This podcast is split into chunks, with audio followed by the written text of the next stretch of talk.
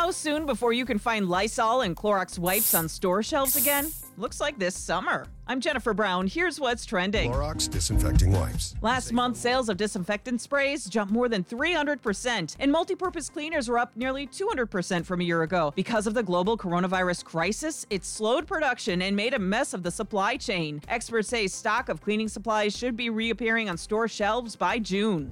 Now may be the time to quit smoking if you're worried about COVID 19. Researchers are following the aftermath in China and have found people who smoke have a higher level of the ACE2 enzyme, and it helps the virus attack cells in the lungs and then spreads.